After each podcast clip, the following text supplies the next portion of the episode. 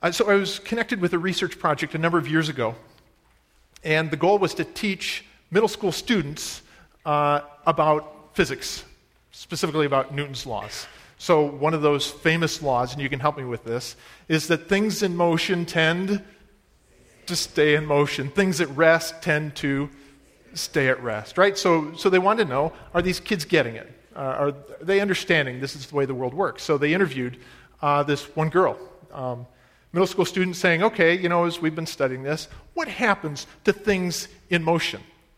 She said, well, things in motion tend to stay in motion in the classroom. But out in the, in the playground, they tend to slow down and stop. and she's exactly right. I mean, there's one kind of answer that makes perfect sense in school, right? Things in motion tend to stay in motion. But in our experience in life, it's really hard to find where there's anything like that. Everything else slows down and stops. And if you want to play kickball or baseball or anything, soccer, anything with a ball, and if you think that things in motion just keep going in motion, you're going to be a horrible player. You've got to believe that things slow down and stop. Right? So she learned that there's one kind of truth in school. And you say this if you want to get the right answer. There's another kind of truth in real life. And you say this if, if you want to do well in life. So here's my thought there's one kind of truth on Sunday morning. And if you want to get the right answer, you give that answer. But when you go out and live life, it's not clear how those answers apply. So, for me, one of the examples is Psalm 103, famous song. Bless the Lord, O my soul, all my inmost being, bless his holy name. Bless the Lord, O my soul, forget not all his benefits. He forgives all our sins and heals all our diseases. Now, I don't have any reason to doubt that God forgives all our sins as we confess them and has faith in him. I, I can't see that that doesn't happen. But I tell you, I can see the other.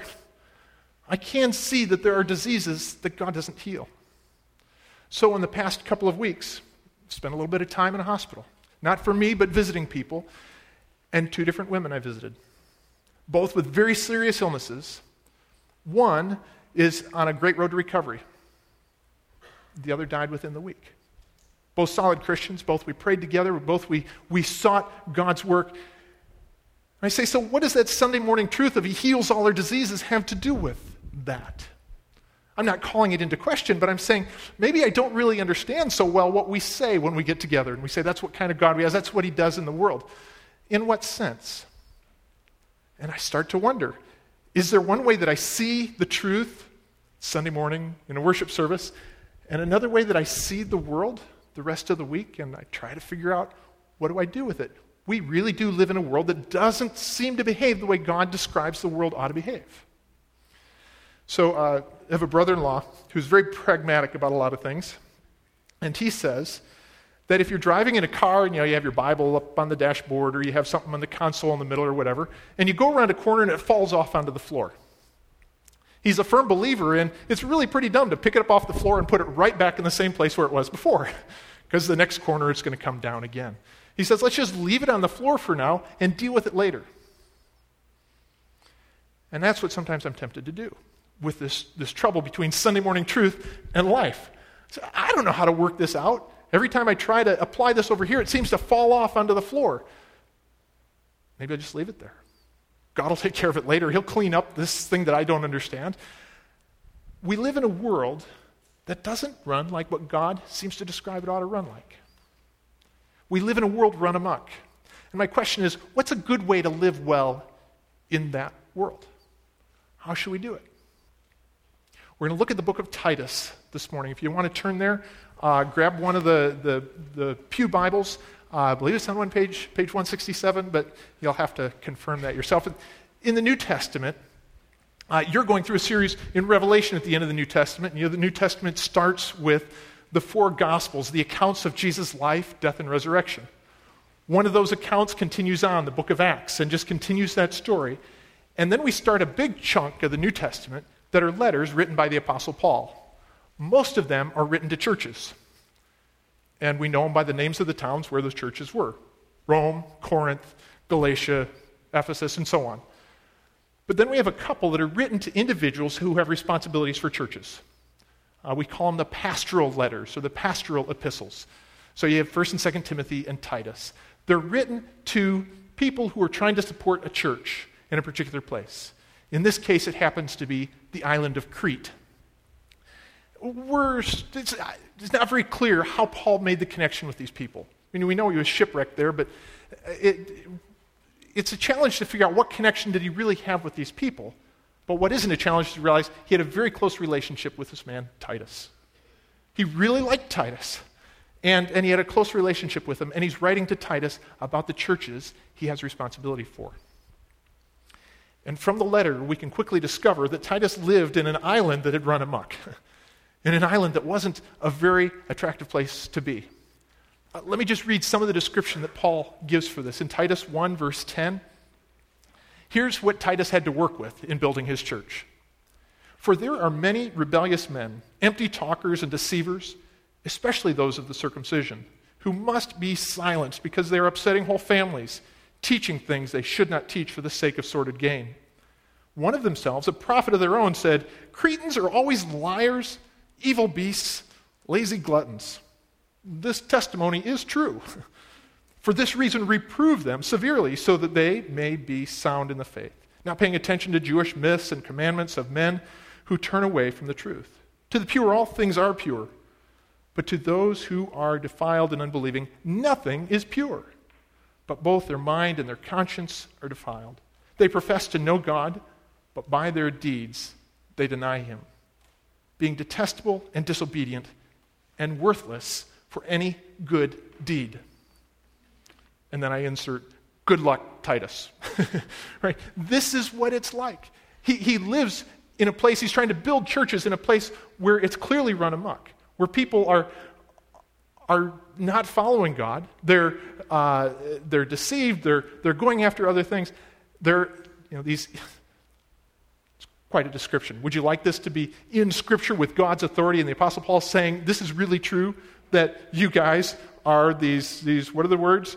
Always liars, evil beasts, lazy gluttons. And he says, that's who you're working with. And I understand it. Titus, you're trying to work in a world run amok. Go a little bit further. Chapter 3, verse 3. Paul says, here's some more words about what these people are like.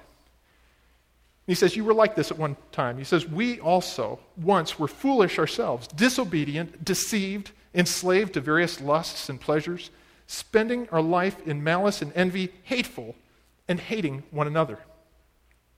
Challenging world.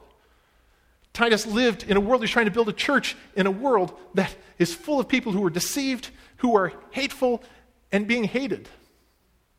This was a world run amok. And the question is how in the world is he supposed to stand up and have courage each morning to say, I'm doing it, I can do this? I think Titus had gotten discouraged He said, When I look around at the world around me, this is a tough place.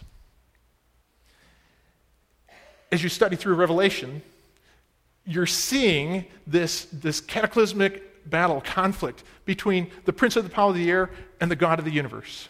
And there are people aligned with the prince of the power of the air and people aligned with the God of the universe, and there's a great battle. And the intensity is growing.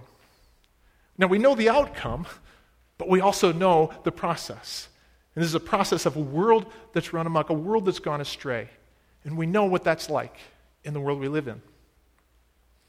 So if you uh, play a sport, team sport, say soccer, it's pretty critical that you're on the same playbook, right? Or you take football and you've got all these guys running around, you, you know, somebody hikes the ball and all of a sudden they're all running. If you alone are playing by the right playbook and everybody else is playing by the wrong playbook, there's not much of a moral victory in that. You get trampled upon.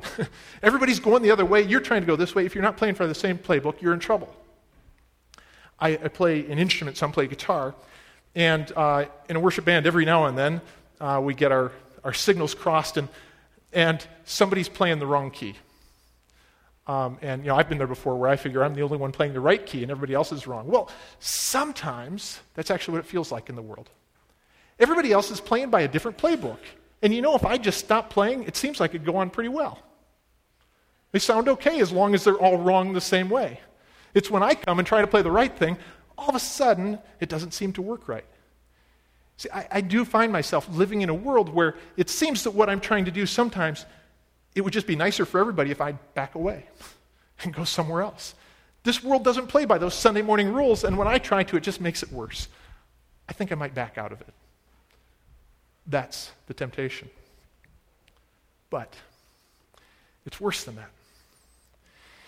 See, the Bible doesn't give us the freedom to point out the window and say, there's where the problem is. It's those people I have to work with. Right? Doesn't give us that freedom. Just let me read a little bit from Romans 7 that Paul describes where else the problem is. He says, I find then the principle that evil is present in me, the one who wants to do good. For I joyfully concur with the law of God in the inner man, the Sunday morning truth, but I see a different law in the members of my body, waging war against the law of my mind and making me a prisoner of the law of sin which is in my members. Wretched man that I am, who will set me free from the body of this death? See, Paul said, You live in a world run amok, and you're part of it. you're a problem too. I realize that uh, there aren't many people who, who disagree with patience in the abstract. Right? We all agree patience is a really good thing, and yeah, I want to be patient. Um, it's when you're around somebody that's not behaving the way you think they ought to behave, and you've tried to tell them and they're not responding, and you can't get anywhere, that's when it's hard to be patient. Patient in the abstract is a great thing. I'm all for it. Patience in the concrete situation where it's needed, I find hard. So Sunday morning, I can say, well, of course, this week I'm going to be more patient. and it may be before I get home. I discovered it was a lot easier to say that in that setting than to do it in life. I find a different law at work in my life. There's this disconnect between what happens in some settings, like Sunday morning worship, and the rest of life. And I think Titus felt it deeply. Paul, I'm not sure I can keep this up. So Paul writes to Titus. We're just going to look at the first four verses. It's not much, but a fascinating thing about this book is that while it's one of the shortest letters, it has one of the longest greetings. Paul said, I'm going to put a lot into this. Every word's significant. So, Titus 1, verse 1. Paul, a bondservant of God and an apostle of Jesus Christ, for the faith of those chosen of God and the knowledge of the truth which is according to godliness, in the hope of eternal life, which God, who cannot lie, promised long ages ago, but at the proper time manifested, even his word, in the proclamation with which I was entrusted, according to the commandment of God our Savior. To Titus, my true child, in a common faith, grace and peace from God the Father and Christ Jesus, our Savior. Let's just walk through this. Paul packs so much into it. He begins by saying, I am Paul, a slave of God, a bondservant, a servant of God. He says, I'm owned by somebody. Now, some people in more liberal ways of reading the Bible say, well, this Paul guy decided we ought to establish something new, and we'll call it Christianity. And I'll write the theology for it, and, and I'll set it up, right? As if Paul were the one who instigated this. Paul, in his own words, says, No, I'm the slave of God. I do exactly what he says. And a slave doesn't have a choice. A slave doesn't say, Oh, that doesn't seem like a good idea here. I think we ought to do it this way instead. Now, Paul says, I'm a slave under God. I do what he says. And all true Christians are that. We are slaves of righteousness. We are slaves of God. We do what God says, even when it doesn't seem like what I would like to do right now. That's what we're called to do. Paul says that's who I am. I'm a slave of God. And then he says, I'm an apostle of Jesus Christ. An apostle is somebody who's sent out, an emissary, uh, an ambassador, perhaps. But that's not all that Paul means here. Paul means he was an apostle in the strict sense of the word that says God has authorized him to speak his word. God has said, when you speak, it's my truth. And Paul, in the beginning of his letter, says, Guess what? What I'm saying now is God's word. We don't share that with him. Titus didn't share that with him. He had this in a unique way. And yet now we have his word. But Paul says, I'm a servant of God. The specific way that I express it is being an apostle, somebody who can speak for Jesus Christ by his authority. And he says that I am this for the faith of those God has chosen. Paul says that my service to God, my apostolic ministry, is for the faith, to, to promote, to encourage, to strengthen the faith of God's elect. He says, My goal is that you, Titus, first of all, but then other people would be strengthened in their confidence in God. That, that they would say, I know I can walk in this way because God is true, God is good. Paul says, I'm here to build up the faith of God's people. Now, one of the classic challenges in understanding salvation is what's man's part and what's God's part. Right? Classic problem that leads to division of denominations. So here I go. No, I'm kidding. Um, he says God has chosen his people. Right? You see that? I'm here for the faith of the ones God has chosen. I love the Greek word because it's the word we get eclectic from. Christians really are an eclectic group of people. In some ways, it seems like God is kind of arbitrary, the kinds of people that He chooses. Nothing against you all, but I mean, that, that's God picks people. He didn't pick the rich or the poor, this nationality. He picks people, and it's an eclectic group. We're told that God predestined us before the creation of the world. And so some people lash on it and say, see, God does it. And then the other side, people say, yeah, but we've got responsibility. We have to respond in faith. God doesn't act contrary to our will. And so God's invited everybody, and now it's our job to respond, right? So the classic problem.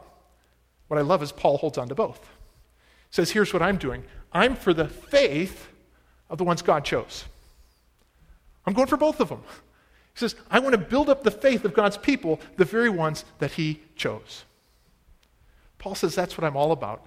My life as a servant of God, as an apostle, is to build up the faith of the ones God chose, that they would walk in confidence in him. He says, I do it for the sake of the knowledge of the truth. Uh, this is a, a, a, phrase that Paul often uses just to describe this idea of conversion, to come to know the truth. You'll know the truth and it'll set you free. It's not merely intellectual knowledge of propositions of truth, but it's not less than that either. You can't be a Christian without the knowledge of the truth. But it's not enough to have an intellectual knowledge. We both need to know it and acknowledge it. And Paul says, That's what I'm here for. I want God's people to know the truth, to know it in life as well as intellectually. He says, That's what I'm here for. I want to promote the faith of God's elect, the ones He's chosen, and their knowledge of the truth, he says, which accords with godliness, which is consistent with godliness, that leads to godliness. And this is one of the, one of the heresies, is that we can somehow divide faith and works. Another classic problem. Paul says you can't split them. True faith results in works. In fact, he says to Titus about Crete, there are a number of people who claim faith and deny it with their life. You can't have one or the other, he says. You've got to have both. Paul says, I'm apostle for the, for the faith of God's chosen, for the knowledge of the truth that leads into godliness. Then, verse 2 in the hope of eternal life raises a wonderful question What's in the hope of eternal life? Right? Paul, if I were an English teacher, I'd say, Paul, you now have set up at least three different things your own service to God and apostleship, and faith and knowledge. Which of these things is in the hope of eternal life? So if you have an NIV, it's fascinating that they decided to tell you. So in verse 2, the NIV says, a faith and knowledge that leads to godliness or that, that's in the hope of eternal life, a faith and knowledge. So they decide to put into the text the very definition of what they think that means. It's not there in the Greek. The Greek's ambiguous. They said, we want to say that. If you look at the, the message, the message says it's actually Paul's apostleship that's in the hope of eternal life. I think there's a lot of reason to think that's true, but the text itself doesn't say. The best I know to do is to say this whole ball of wax over here rests on the hope of eternal life. Paul's apostleship, people's faith, and the knowledge of the truth all rests upon the hope of eternal life. So, what's eternal life? The simple definition is faith that, or life that doesn't end. That's actually not a very good thing on its own. There are a lot of people whose lives have ended. We should be very thankful for that. You can imagine some of the rulers in the past, if their lives had continued and they continued to have power and, and have the technology we have today, this would be an awful place. And we don't know how bad it could be. In some ways, God is merciful in saying, Your life now is going to be shorter than I once thought it would. When God says, I have for you eternal life, it's not just a life that doesn't end, although it is that. It's also a life that begins to share in the qualities of God. It's a holy life. It, it, it's a life of joy. It's a life of obedience. It's a life of love. When the Bible talks about an eternal life, it's not just talking about you don't die in a spiritual sense. It's not just saying, although it is saying that, it's also saying that you'll take on the very qualities of God. And Paul says, this whole thing over here looks at that and says, that's what it's all about. The apostleship of Paul, the faith of God's chosen people, the knowledge of the truth, all rests upon this hope of a life that won't end in ever increasing goodness. That's what it's all leading to. How do we know about it? Paul says, in the hope of eternal life, which God, who cannot lie, promised long ages ago. Paul says, God cannot lie. What he says is true. It happens. It's going to be. That's the way it is. God cannot lie.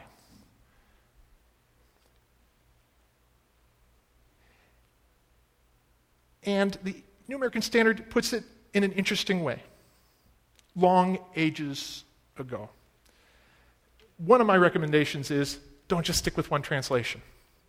Look at different ones, because they're hard things to translate. Almost every other translation here says, before time began. The most literal uh, way that I know to say it in Greek is before time eternal. So, yeah, it is a long time ago, but I think the suggestion is it's even before time. This isn't just going back to God's promise to, to Adam, I'm going to fix this place. I believe it's before time began, God said, Here's my plan. I'm going to have a people that lives with me forever in wonderful paradise. That's my plan, and I promised it before it all began. And then the question is, to whom did he promise this? I mean, who was there to listen to it? You know, if I promised something, nobody was there to hear me say it. Am I really obliged to keep it? Sometimes my way of thinking of it. Boy, I'm glad nobody heard me say that, right? So now I'm off the hook. That's not true with God. God doesn't lie, He can't lie. When He says it's going to happen, He says, My determined will from before the time all of this began is that I'm going to have a people of my own who live with me forever in paradise. That's the hope that we have. The hope of eternal life that's based on something outside of time, that God said, I'm going to do it. And then what does God say? He says, which He revealed, verse 3, at the proper time, He manifested even His word in the proclamation with which I was entrusted at the proper time. So we've got before time as a promise, after time is eternal life, but in time, God manifested it. He made it real. The clearest fulfillment of this is Jesus Christ. He didn't come to tell us about God's promise. He came to be God's promise. Right? He manifested the promise of God. He manifested the righteous righteous nature and grace of our God in his life, in flesh and blood. He was the promise of God. But not only that, Paul says he manifested it, and I love the way the New American Standard puts it, even in his word. In the proclamation, in the gospel, in the truth, God manifests that promise about an eternal future. I think he's saying that God's word, when it's proclaimed, is powerful. In the proclamation of his word, it is enacting his word right there. That's why proclamation is so significant we ought to anticipate that God's going to do a work when His word is proclaimed.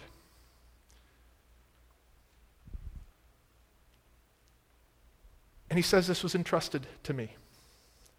Here, Paul says what nobody else, other than the other apostles, can say. God entrusted to me, and he makes this emphatic to me, myself. Actually, I'm talking about me here, not you, Titus, not anybody else. God has uniquely entrusted to me this proclamation, this word, this message so that he could say, I, as an apostle of God, write this down for you. God said, make sure people know this. Write it in letters. What a great thing that we have these letters, right? What in one way was a problem to them in their day, I wish Paul says I could be with you.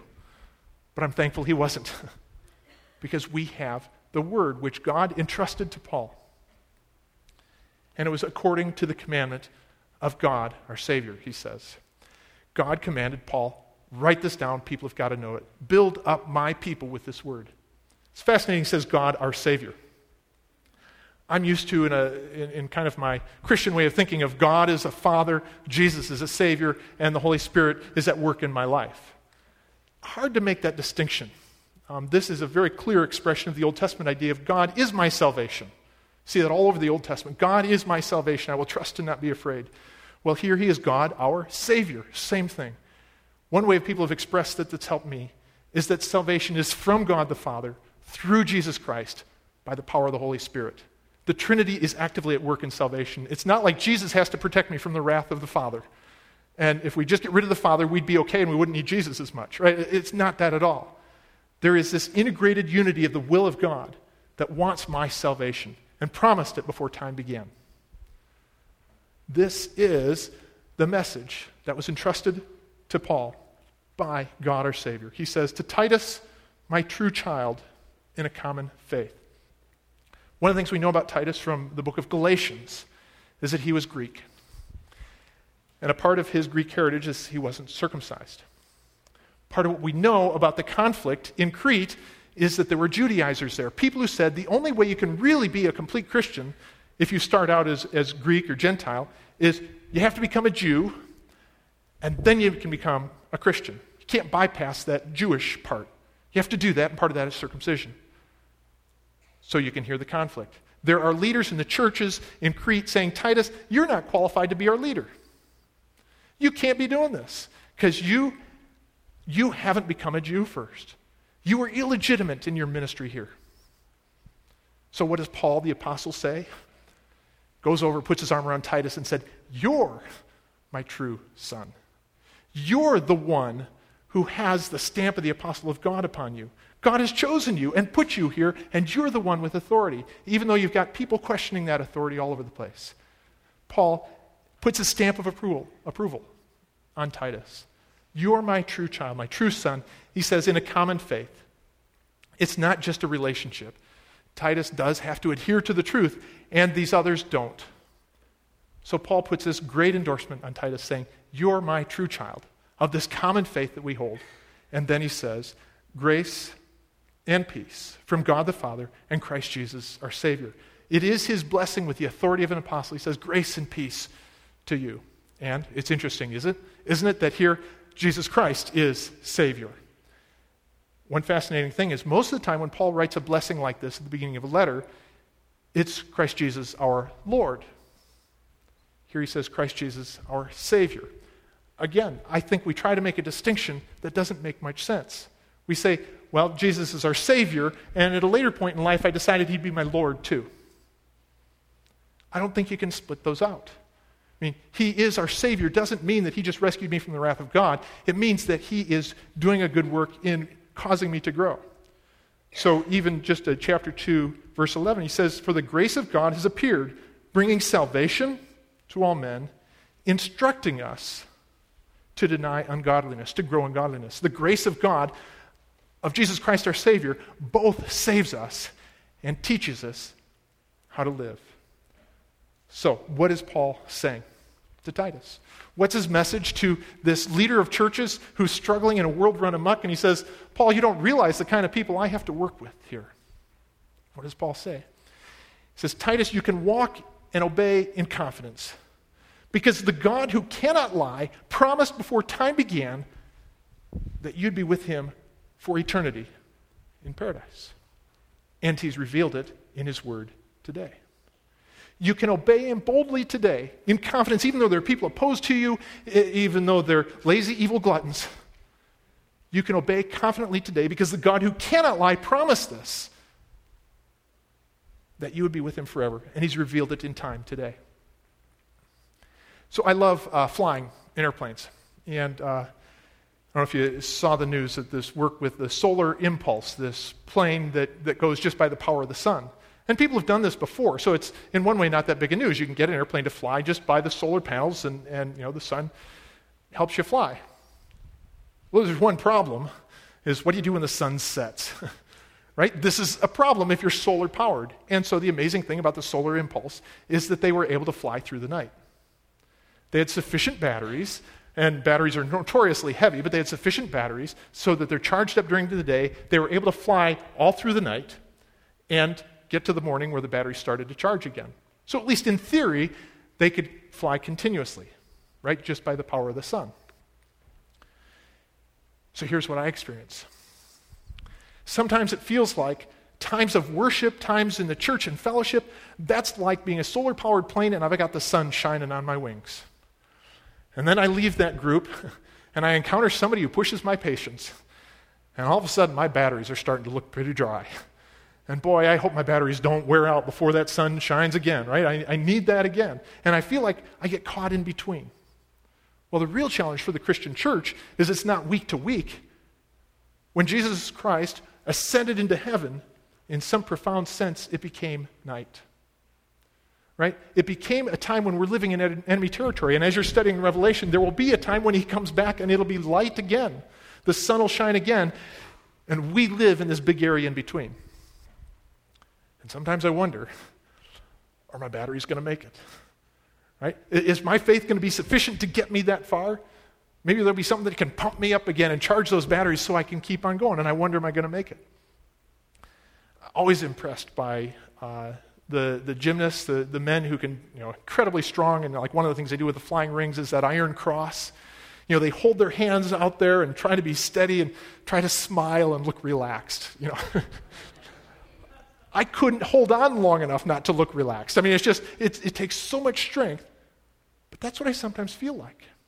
I feel like to be a Christian in the world, I've got to hold on to these two things that are disconnected from each other, and I'm dying in the middle, and you tell me I'm supposed to look like I'm happy so other people want to be Christians too.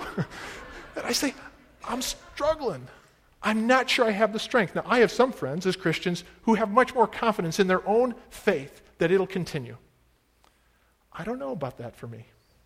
I mean, I, not that I, I'm, I feel like I'm wavering in belief now, but when I see some of the things that people have encountered in life, I wonder would my faith hold up through that? Or would my batteries run dry? Would I not be able to hold that iron cross and eventually I just let my hands go? I can't make it. I think perhaps Titus felt that way. Maybe you do sometimes too. What does Paul say? Well, first of all, he says to have faith have faith in God. He says, be around the proclamation of God's word, right? The, the manifestation of God's work is through his word, through his word read and proclaimed. So be bold in hanging on to it, be bold in pursuing it. But even that's not enough, I don't think. Here's what I think Paul said to Titus When you feel like your batteries have run dry, when you feel like you'd like to be a pastor in any place but here, if you feel like you know, you'd like to work in any place but with these people, or you feel so down about yourself, he says, here's what you need to do go back before time. There's a God who cannot lie, who promised that you'd be with him for eternity as you put your faith in him. So, what I realize, I often feel like I'm that solar plane in the dark. And I'm thinking, is my faith going to make it? What I need to realize is that when I'm going through the dark and my faith is wavering, the hand of God is right underneath my plane. My hope isn't that I'm going to hold on, but that God will. I put my faith in the hand of God who will not let me down. Why? Because the God who cannot lie promised before time began that I would be with him for eternity. And he revealed it in his word today.